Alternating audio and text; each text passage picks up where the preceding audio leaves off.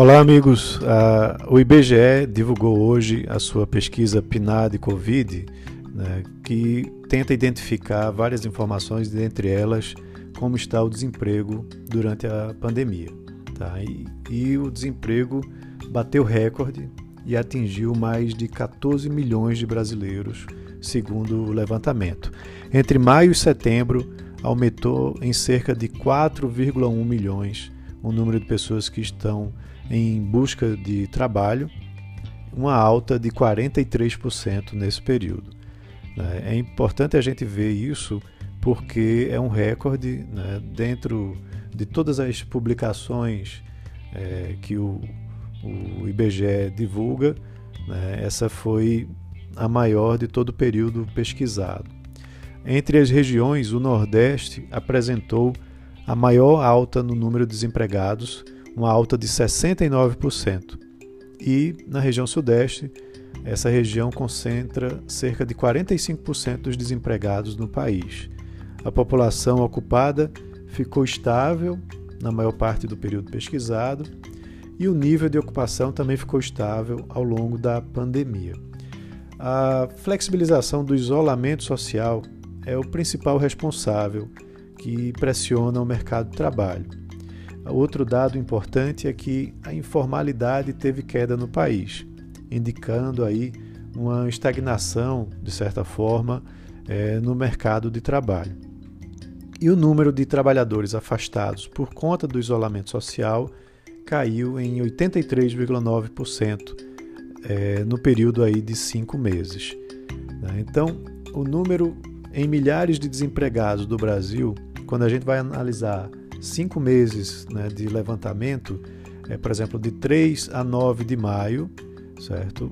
Nós tínhamos 9 milhões e 800 mil trabalhadores desempregados e agora no período de 20 a 26 de setembro, 14 milhões. Tá? Então, isso foi evoluindo ao longo do tempo à medida que o isolamento social foi diminuindo. Tá?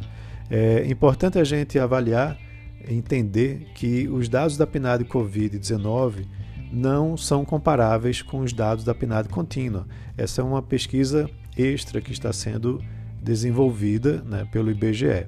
Na PNAD Contínua, os dados mais atuais são referentes a julho, quando o país atingiu uma taxa de desemprego recorde também de 13,8%, com mais de 13,1 milhões de brasileiros em busca de trabalho. Tá?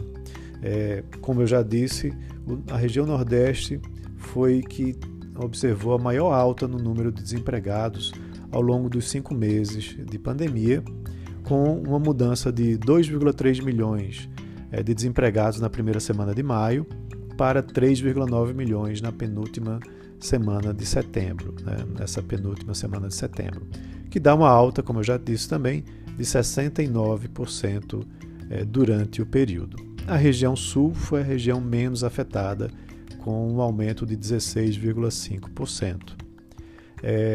Essa flexibilização do isolamento faz com que muitas pessoas comecem novamente a procurar por emprego.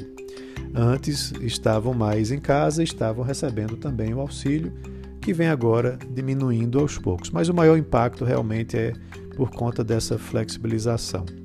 É importante a gente ver que num estado como o estado de Pernambuco, onde o setor de serviços representa mais de 70% do PIB, a flexibilização empurra as pessoas para procurar emprego, mas também você tem um setor de serviços que ainda está engateando uma retomada, até porque essa flexibilização para o setor de serviços ainda é muito gradual e ainda há muitas pessoas, né, com medo de contratar serviços, até porque exigem essa relação entre pessoas e aí o risco de contaminação é maior.